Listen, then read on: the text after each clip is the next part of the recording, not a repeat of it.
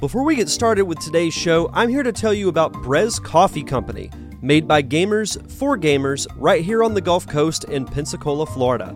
Do you like lighter medium roast? Then try the Necro Medium, Holy Grail Light, or Stamina Boost. Or if you're like me and prefer darker roast, try the Critical Dark or the Coup Slayer Mocha Roast. But what if you can't pick just one? Then try one of their specialty sample packs, perfect for an all night gaming or in the case of my fellow filmmakers, an all night editing session.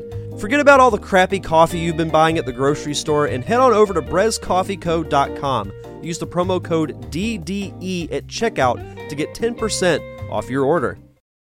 Have you ever thought to yourself after listening to this podcast, why didn't Derek ask this question? Or why didn't he ask that question? I know I certainly have. Well, you get the chance to do that if you sign up for my Patreon at patreon.com slash ddiamondpodcast, you get the chance to ask guests of the show a question. If you're a fan of the top five list, you get the chance to vote on what the topic will be. You also get early access to episodes, accessibility to my film scripts, and so much more. And you can do so by heading over to patreon.com slash ddiamondpodcast. And we want to thank our patrons Tim Spivey, Donna Diamond, and Shannon Williams. Thanks so much for your continued contributions. And now, on with the show.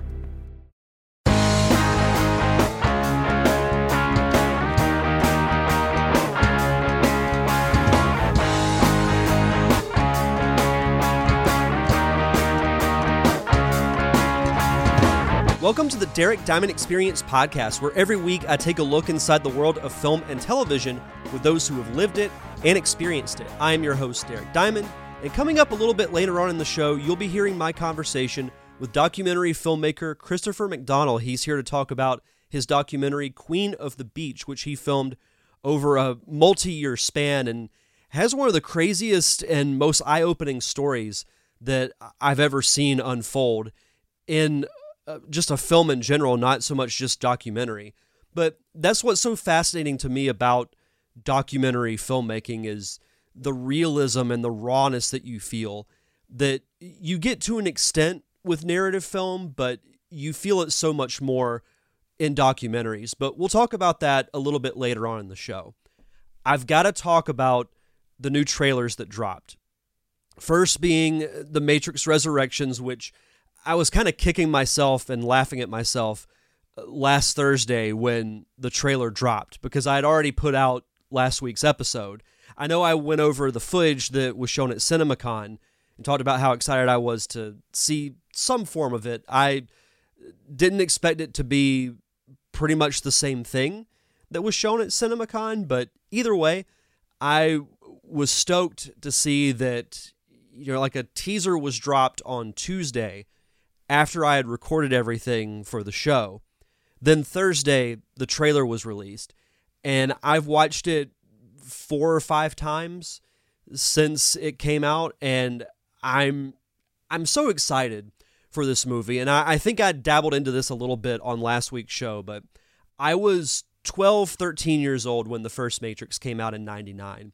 And I remember just being blown away by the story, the special effects, which, as I talked about, influence film still to this day. A lot of what you see in modern filmmaking when it comes to visual effects originated from The Matrix. I loved uh, the characters, the setting. It was just such a cool movie. And even the sequels, while I don't think they're as good as the original, they still have their moments. And I'm excited to go back because I want to go back and watch the first three before this new one comes out. But the trailer after being blown away from it, you know, I started watching it again as more of a from an analytical point, and it definitely raises a lot of questions. One, how is and spoilers for those who haven't seen the original trilogy, but how is Neo and Trinity alive? What happened with Morpheus? Why is he different? Because you know the the actor who is playing the new version of Morpheus, uh, Yahya Abdul Mateen II, has come out and said that he is playing Morpheus. Now, I don't know if this is a younger version, if it's a different iteration. Uh, my theory, and I'm curious as to how this is going to play out on screen. I personally think that Neo has been plugged back into the Matrix, but Trinity, who we also see in the trailer, I think her and Morpheus are computer programs that are designed to look like the two of them. Now, for what purpose Neo has been resurrected, I don't know. But it's interesting because you can go through and watch the trailer, him speaking with the therapist, saying that he's having these dreams that don't really feel like dreams. What does that all mean? And then you see him taking the blue pills, which, if you remember from the original movie, you take the red pill, then you exit the Matrix. If you take the blue pill, then you stay in Wonderland, as Morpheus said. He's taking these blue pills, and I, I think they're prescribed to him by those who are running the Matrix so that he forgets who he actually is. Because we see him relearning his abilities throughout the trailer. So I'm I'm very curious to see what happens. It borrows a lot of elements from the original film and a lot of people have been critical of that. But I'm I'm just excited to watch it. I'm excited to go back into that universe, and I, I do believe that it is a sequel and not a reboot, if you will, because uh, and watching other YouTube videos and really watching the trailer, you can see elements that took place in the sequels that carry over into this new one. So I I foresee there being like a passing of the torch in some way to a character that we haven't seen yet. Who knows what's going to happen? I, I do believe that there will be more Matrix films after this. If we'll see uh, Keanu Reeves and Carrie Ann Moss beyond this film, I don't know. I would certainly like to, but let, let's just see what happens. I, I'm I'm just along for the ride when it comes to the new Matrix movie. I'm like I said, I'm excited to go back into that universe. It, will be fun. It comes out, uh, I believe, uh, December 22nd. Yes, December 22nd is when it comes out uh, in theaters as well as HBO Max. I definitely want to see it in a theater. I never saw the original in theaters. I did see the sequels both uh, in the movie theater when they came out in 2003. So this will be a fun fun day at the movies. And I, I love that especially over the last few years it seems like more big releases are coming out in December.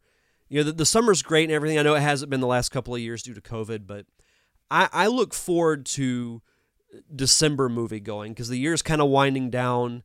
Uh, work for me is very, it's our most relaxed period of the entire year. So get to take you know some time off, go to the movies, hang out at home.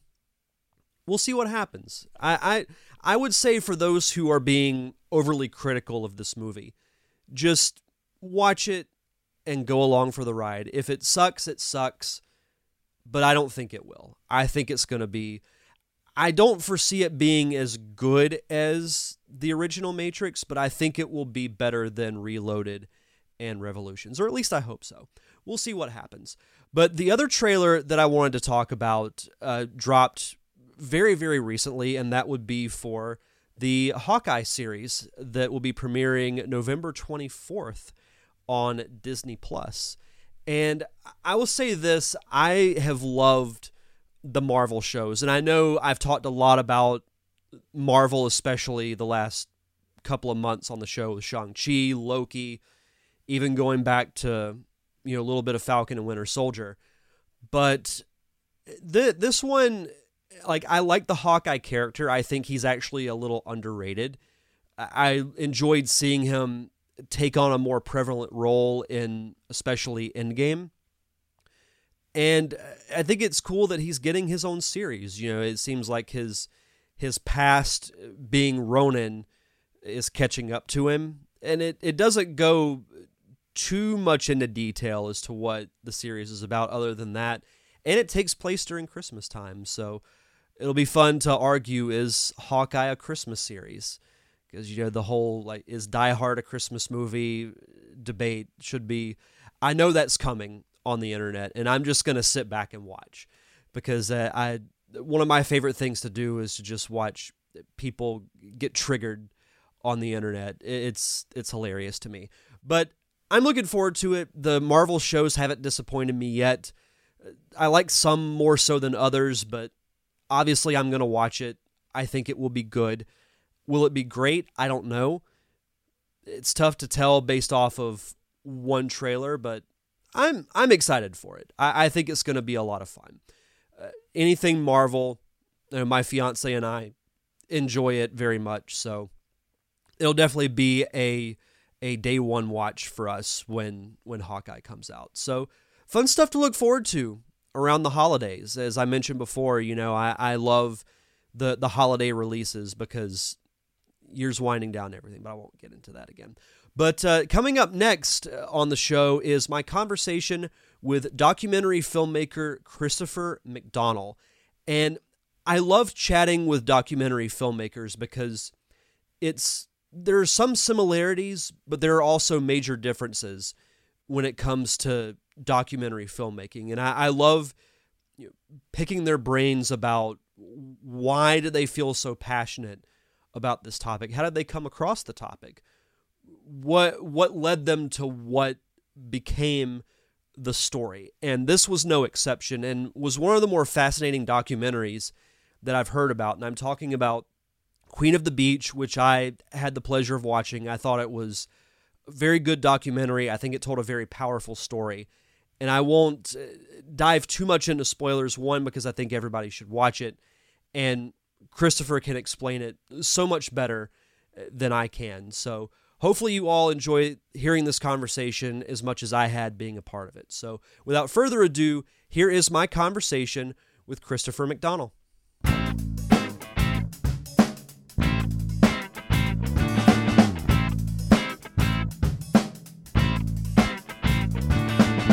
Welcome back to the Derek Diamond Experience podcast. And this week I'm joined by filmmaker Christopher McDonell. Christopher, how are you, sir? Hey, I'm pretty good. Thank you for having me on the show. Yeah, absolutely. Excited to talk with you uh, about your documentary that we'll get to uh, here in just a bit. And we, you were telling me, so you're based out of uh, Vancouver, and I don't get to actually speak with many filmmakers who live in Canada, but I know Vancouver is a very popular destination for filmmakers as far as filming projects, like a lot of you know yeah. CW shows like Arrow, Flash. Uh, I think Superman and Lois is filmed there as well. Uh, so, are are you a, a lifelong resident of of Canada? Uh, lifelong resident of Canada. Actually, grew up in Ontario, small town of Orillia. I was just telling you now that I, I know that you're broadcasting from Florida that our family spent a lot of spring breaks in Florida year after year doing the snowbird thing. And then I moved out to Vancouver to go to UBC um, and ended up staying and, and very quickly kind of switching to the Vancouver Film School and jumping into the, the film scene pretty early, actually.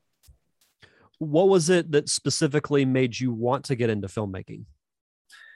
So I'm one of those guys who knew early on what I wanted to do in life. Um, doesn't mean that I've I've always been able to achieve that, but I knew. I mean, when I was uh, 16, um, and this is back in the 80s, I bought a video camera when no one had video cameras. Uh, if you remember, to put this in context, back in the fu- Back to the Future had just come out um, with Matthew or what's his name, Michael J. Fox's character, and he has the camcorder in the movie. And I don't know, maybe that put it in my head. But I bought a camcorder, started uh, filming some comedy sketches. And when I was 17, I pitched a show to the uh, cable network in my small town of Orillia, Ontario. And they ended up broadcasting my show. We did nine episodes. It was called Solo Shy. So at 17 years old, I was already running a show. That's insane. So you you had pretty early access to what goes on behind the scenes to you make film and television happen that's uh, usually yeah. the way it works out is that someone goes to school and then they go into the workforce so it was kind of the opposite for you i threw myself in and learned uh, self-taught really i was editing with two vcrs just connected to each other and just using the pause and play buttons. Like it's pretty crazy what I was doing back then. And then moved to uh, to Vancouver. When I enrolled in the Vancouver Film School, um, that's when I, I got you know more of a professional training of how to do things. But I actually went from there. I started working as an extra in the film industry. Uh, that put me on set because, as you said, there's a lot of production work that happens here, and um, so that put me on set. Now I'm seeing you know the pros do their thing and a, a full crew and learning the hierarchy of of how that works, and uh, landed my first gig working as a production assistant on the X Files. Oh wow! Yeah, yeah. The X Files was shot in Vancouver, mm-hmm. and I was able to jump onto season two. Um, the year that they won the Golden Globe for for best uh, TV drama. So it's kind of in the heyday of that show, which really elevated the stature of, of filming in Vancouver itself. And being on the show, you know, that was the biggest education probably that I was able to to get. I can imagine so because you know I, I remember growing up the X Files being like one of those shows that you had to watch because it was uh, something that people would talk about all the time. You know, the day after the show would air, whether you were at school or you were at work, people were talking about it. So it, it, almost like forced you to see it. That way you could even you know, be a part of casual conversation. I can imagine, you know, being almost like a sponge for learning how a set works and what goes into making a show happen. I can't imagine a much better environment for that time. Yeah, it was fantastic. It was, uh, you know, and filming hours back then were crazy. So I'd be working 18 hour days. But like you said, it was one of those shows that was was really hot at the time. And so we would have crowds of, of people, usually kids, that would come to the locations everywhere we were filming. And so my job as a PA, part of my job was to try to, you know, keep the audience at bay when when the stars were out and help kind of accommodate the autograph signing or or things like that. So that was fun. And I think, yeah, I've heard other filmmakers say this as well.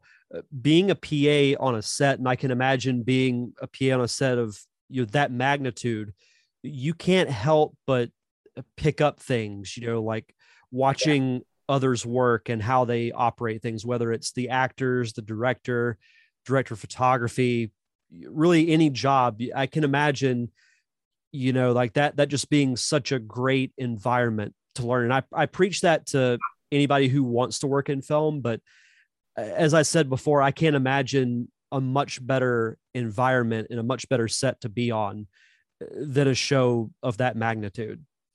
Yeah, I think it was helpful that I did uh, film school, which taught me the basics and where we did hands on with, I mean, we were editing with a Steenbeck at the time, which is like a 16 millimeter, um, you know, film editor, cutting negatives, learning how to be a first AD on set, learning all these, these tools, and then to be actually immersed in the set life and see others who had been doing that for 20 years, where that was their career uh, basically performing, just elevated that level of education.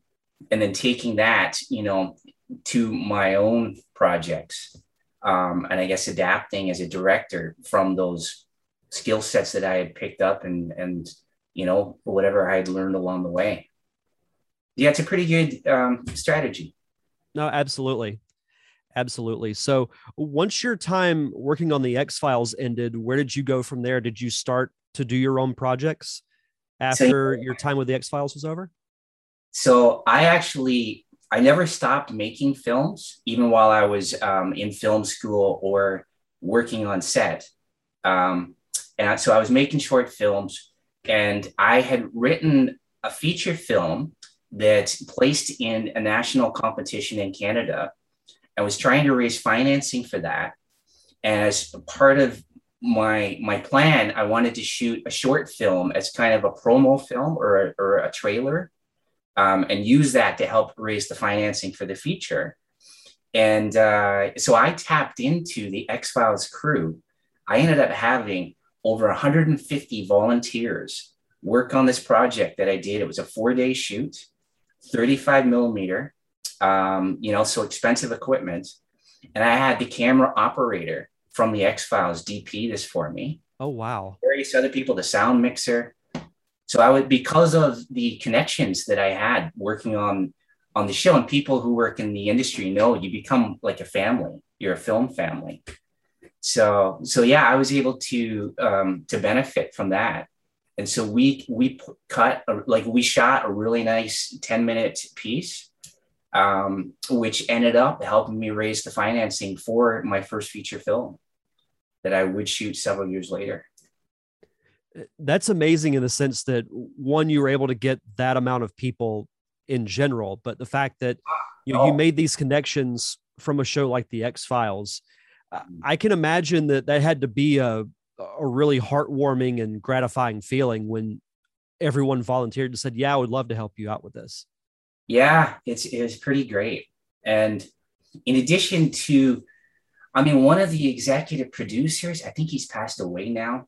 He let me use his editing um, studio and then we were also uh, given what they call short ends of the film. So when you shoot on film, um, I think you get about four minutes per reel. They don't always use the four minutes, right?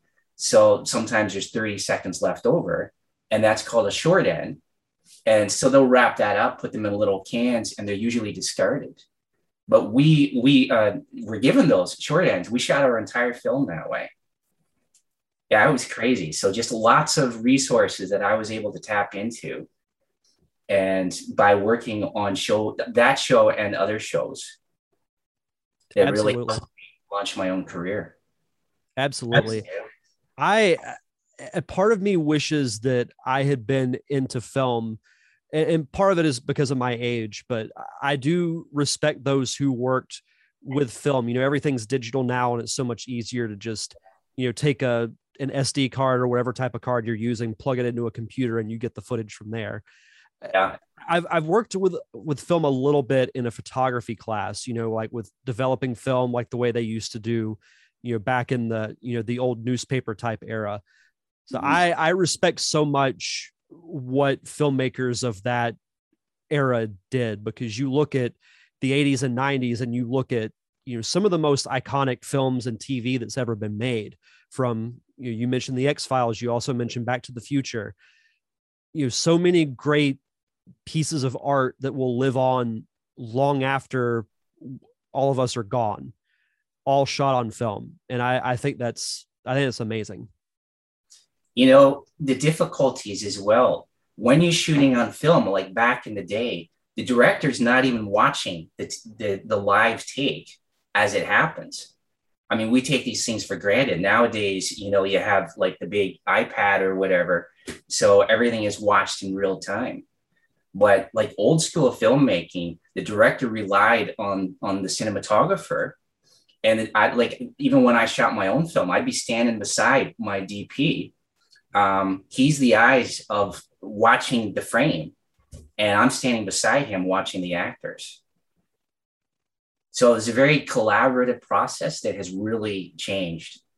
And I'm sure, you know, for the better in so many ways. Yeah, for sure. And it, it makes you really appreciate the technology we have now, mm. for sure. Yeah. So, uh, talk to me a little bit about your uh, award winning documentary, uh, Queen of the Beach, which you directed. Uh, what what inspired you to want to tackle a documentary and uh, this subject specifically? And how did how did the process go from the idea to ultimately how it was made? So this is one of those projects that could only be made with the technology that we have today um, i was one man with a camera uh, basically flying to india and finding my subject matter and you know doing everything um, from arranging, you know, the flights and and the hotels uh, to coordinating the locations to to having waivers signed. and interviewing uh, the people who are in the film while I'm filming and trying to direct at the same time. And then and managing, you know, the audio. I'm reading the levels of, of that as well. Um, now, why did I shoot this film? So back in the mid 90s, I shot a documentary in West Africa. So I had I had done a documentary that was a 60 minute film that played in some festivals, and um, I had a taste of the developing world. I knew that I loved to travel. I knew that there's there's a lot of complications when you travel and you're trying to to make a film. Um, the film I shot in West Africa, for example, I actually uh, had had malaria while I was working wow. on it, so I was out for the count for about a week.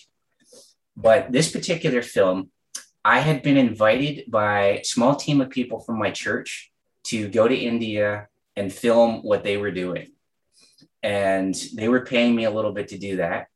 And so I thought if I'm going to be in India, I'm going to, you know, let's shoot a documentary as well. I didn't know what to shoot. Um, I had, you know, I didn't have a lot of knowledge about India. And I wrestled uh, with trying to come up with a topic for probably like a month. When I was in India, my first day, I even went out with the camera in Mumbai and I found these kids playing cricket um, who, you know, they immediately stop. Everyone comes rushing towards me because, you know, I'm, I kind of stand out. I'm a white guy. I've got a camera on my shoulder. And uh, so we had uh, some small talk. And then I asked them, I, I said to them, you know, I'm here to shoot a documentary. What topic should I do a film on? And they threw out some ideas. And then all together, they all started saying child labor, child labor. Like it's the one thing they really wanted.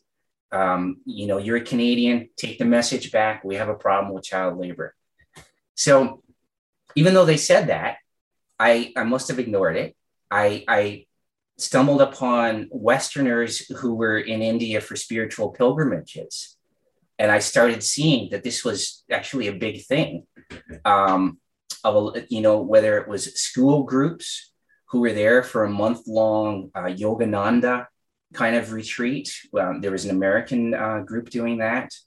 Or there were two Canadians in, in the, the holy city of Varanasi, um, you know, exploring yoga and Reiki and talking to the holy Babas every day.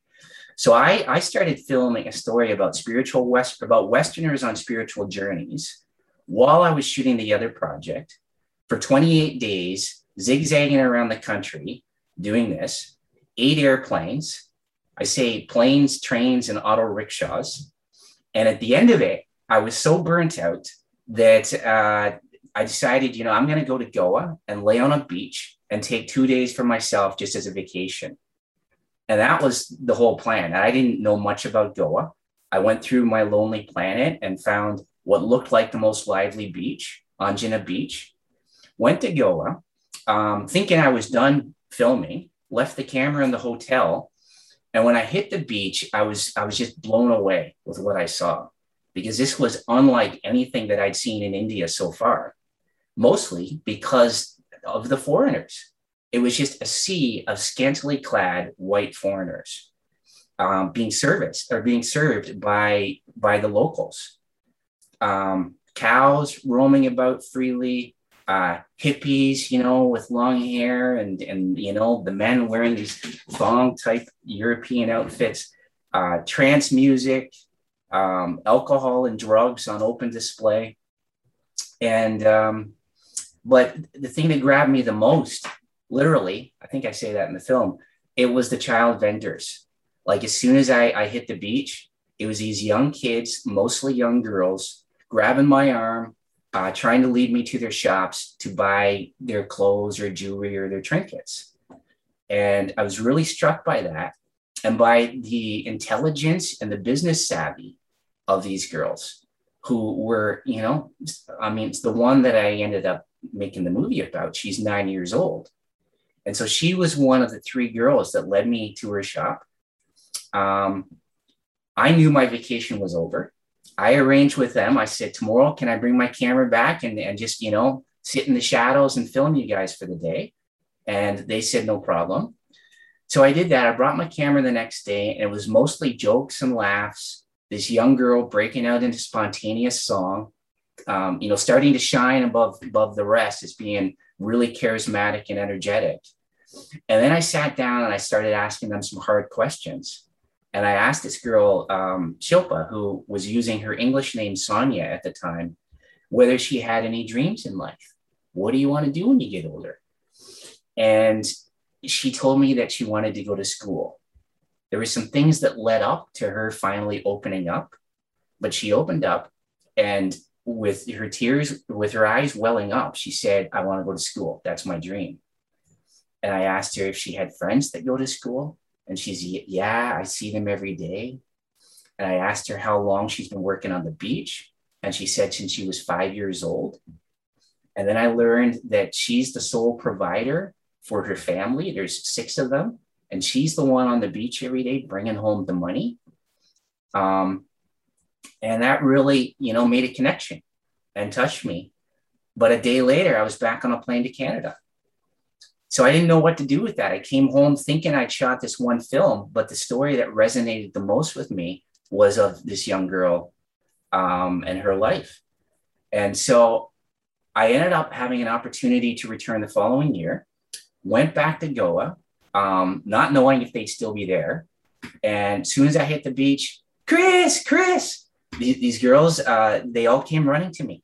They remembered me fondly. Um, Shilpa then introduced me to her mom and brought me to her home. And, you know, I met the family and I, I basically continued filming and the story evolved from there. And so that's, that's so fascinating. Yeah. So this story that began by happenstance begins when Shilpa is nine, finishes when she's 21. I ended up 11 years in her life and, and over the course of five trips.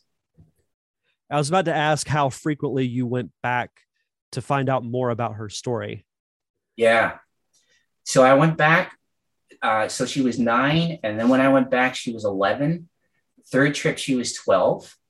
Then there's a break um, where we actually lost contact. I left a phone with her, and six months after returning to Canada, it went dead. And I was trying to reach out to every other number that I had, and, and but basically we lost contact.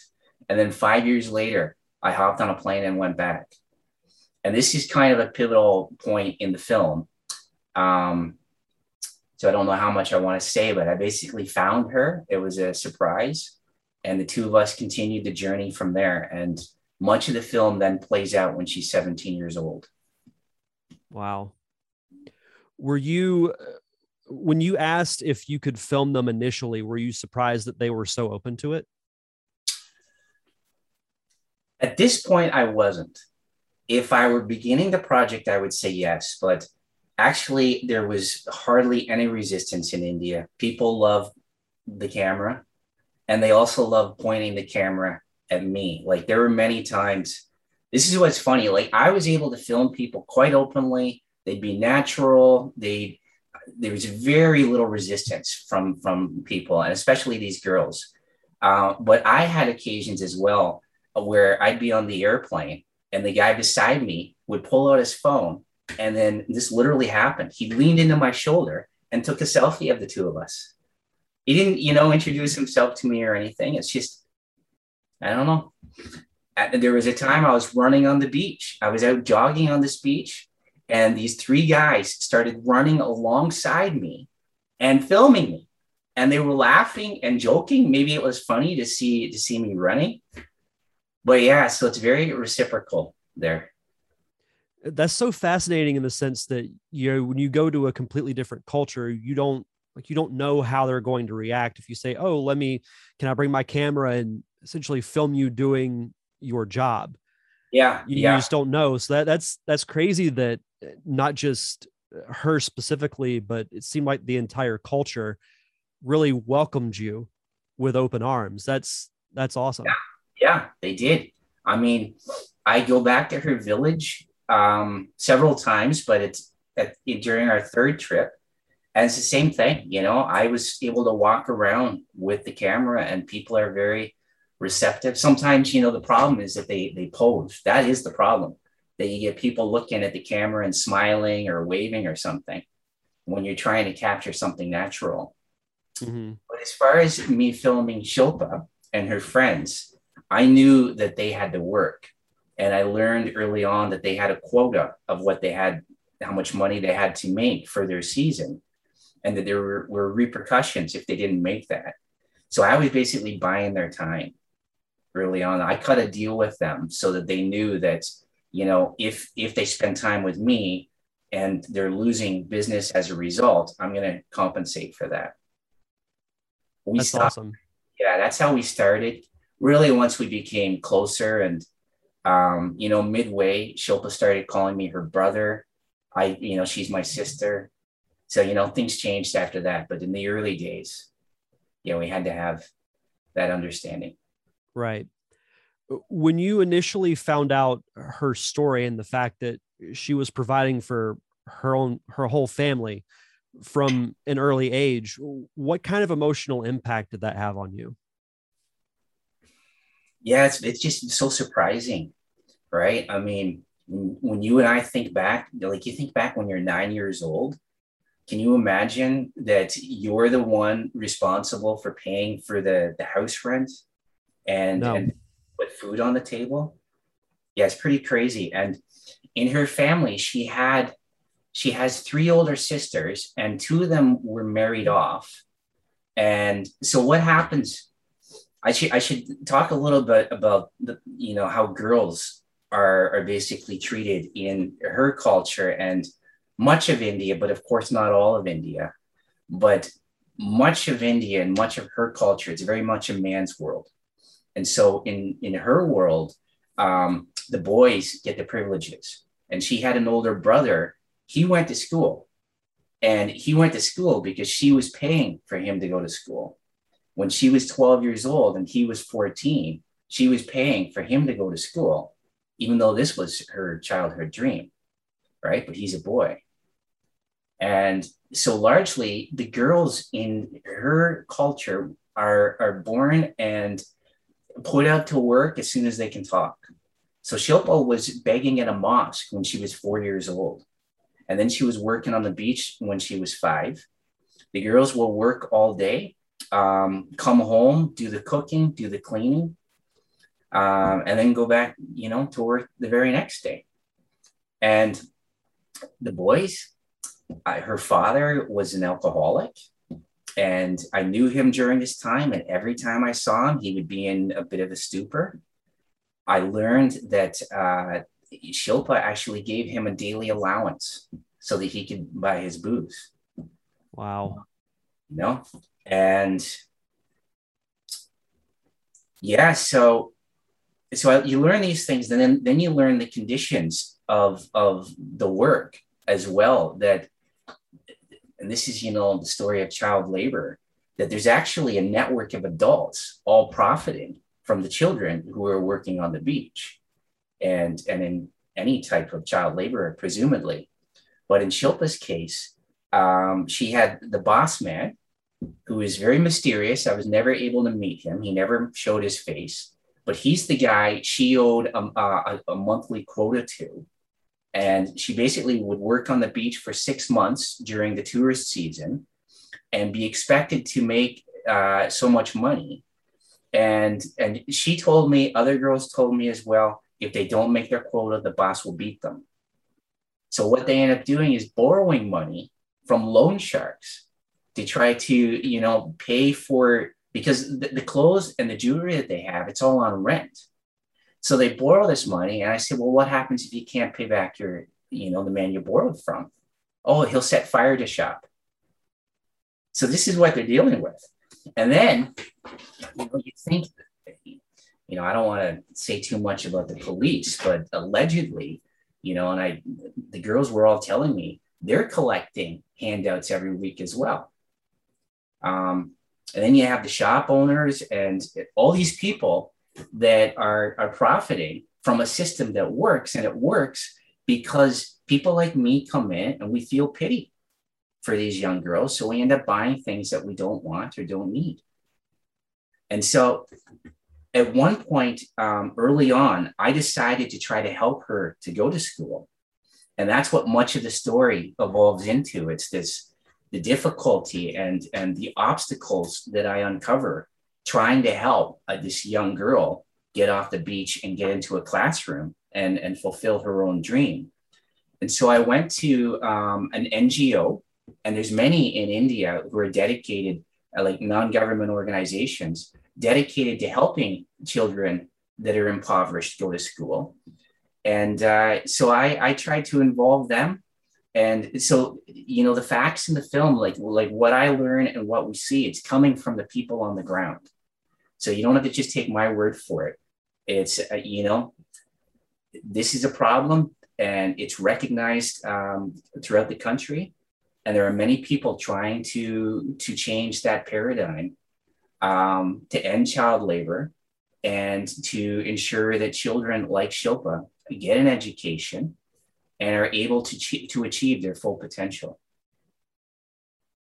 And, and props to you for taking someone who was you know at the time when you guys met was a complete stranger lives in on the other side of the world and you you helping really is inspiring to me and hopefully to anyone else who is listening because i mean it's it's what you have to do you know if you you help you pay it forward and things like that so that's that's great to hear uh, do you still keep in contact with her despite the fact that the documentary's done yeah, so actually, uh, so we're in touch all the time um, with her family. I'm very close with everyone in her family. Um, when I'm there, I call her mom Ama, which is the Hindi word for for mom. And mm. her sisters, they're all my sisters. India, I love India. You know, it's like when I walk the streets in India, the little the kids will call me uncle. You as well. If you walk the streets there, they're gonna call you uncle and the men will call you brother automatically. I mean, the, men and women, you're to be brother to everyone. It's bro- everyone is a brother, everyone is a sister. Um, now, with your question, so I did five trips in the course of the film filming, finished the film, submitted it to some festivals. It was received in in several festivals in India, and I was fortunate enough that there were four festivals playing within a three week span uh, in January of 2020. So I went back to India in January of 2020, just before the pandemic shut down the world, right?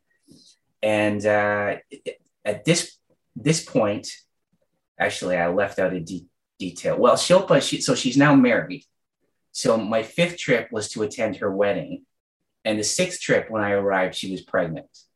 So oh, now, wow. yeah, so I was able to spend some quality time with her and her husband uh, while she was pregnant. I took them to the hospital one day for, you know, just a checkup. So yeah, we're very close and and we've had some some good quality time um, during the making of the film and and uh, beyond as well. That's fantastic, and that, that's such a such an inspiring story. Uh, I, I, did want to ask you also as as we start to wrap up here. Hmm. Uh, is Queen of the Beach available for anyone who wants to see it? Is it available to watch online?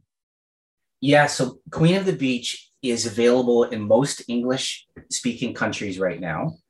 It's coming to French speaking countries in the middle of September. And it's playing on Apple TV, Amazon Prime, Google Play. Those are the big platforms. There's other platforms. It's on Microsoft, Rakuten. But uh, yeah, that's where it's at right now. We're trying. Um, so it's in the US, it's in Canada, it's in the UK. And I have a list. It's, it's pretty amazing to know. I mean, it's playing in Africa, it's playing in Russia. So it's pretty amazing to know the, the reach that we have. Uh, but we don't have uh, distribution secured yet for India and I get a lot of messages daily. You know, where can we watch this? When is it coming to India? So that's something we are working on. Fantastic. And last thing I want to ask you before we get out of here uh, what is one piece of advice that you could give uh, to an aspiring filmmaker? So, yeah, I've been asked this a few times. I would just say to never give up. it's i'm sure they hear that all the time but the problem is when you're making a film if like i self financed this and and i shot this over a number of years you'll have your supporters but you'll also have a lot of naysayers. And i had a lot of people tell me how crazy i was. Um, you know when i decided to go back on my fifth trip having had no contact with shilpa in five years even my dad thought i was nuts you know uh, what if you don't find her? It's because it's expensive and you have to take time off work to do that. But ultimately i would just say you know if you have a vision and you believe in it you have to believe in yourself. And hopefully you'll have supporters who can can rally behind you. If you don't they're going to come. Um, but either way it's believe in yourself. I have a model on my website never surrender the dream. And so that's kind of what i live by. I like that uh, what is your website, and do you have any social media that you like to plug so the listeners can follow yeah. you? So it's it's mostly it's my nickname Cleetche, which is C L E E T C H E, which I picked up in high school, incidentally, um, with a Spanish teacher who mispronounced Chris, and so he would call me Cleetche, Cleetche, and then of course my friends, you know, jumped on that, and pretty soon I was Cleetche. So I have a website, which is cleetche.com. On Instagram, I'm Cleetche. And on Facebook, we have a Facebook page, uh, which is Cleetche, but I think Queen of the Beach will take you there. So if you look up Queen of the Beach on Facebook, that's probably where I'm the most active. And we'll of course be posting a link to to your show after. Fantastic. Well, Chris, thank you so much for taking the time to chat with me and share your story. This was inspiring and awesome. Thank you so much. Yeah, thank you. I enjoyed being on here. Thanks again to Christopher McDonell for coming on the show for that wonderful conversation. As I mentioned in the intro, I very much enjoyed watching Queen of the Beach. Be sure to follow the film on Facebook to find out where you can watch it online and find out what Christopher will be up to next. And if you want to follow this show on social media, I'm on Facebook, Twitter, and Instagram at D Diamond Podcast. If you want to subscribe to the show, I'm on Amazon Music, Apple Podcasts, Stitcher, Spotify, wherever you get your podcast for free. Just search for the Derek Diamond Experience. And if you could, please leave a review. The more reviews I get, the more visible I become to the podcasting public. You can also watch video versions of the show on YouTube. Just search for Derek Diamond. I'm also on Patreon at patreon.com slash D Diamond Podcast if you want early access to episodes, vote on show topics, and so much more. Just head on over to Patreon for that. And of course, thank you to my close friends, the Unicorn Wranglers, for providing the theme music for the podcast. You can check out all their music on Apple Music, Google Play, and Spotify. That's going to do it for this week's show, so enjoy the rest of your week. Have a safe and fun weekend. Thank you for tuning in to another awesome episode of the Derek Diamond Experience. I am your host, Derek Diamond, and we'll see you guys back here next Thursday.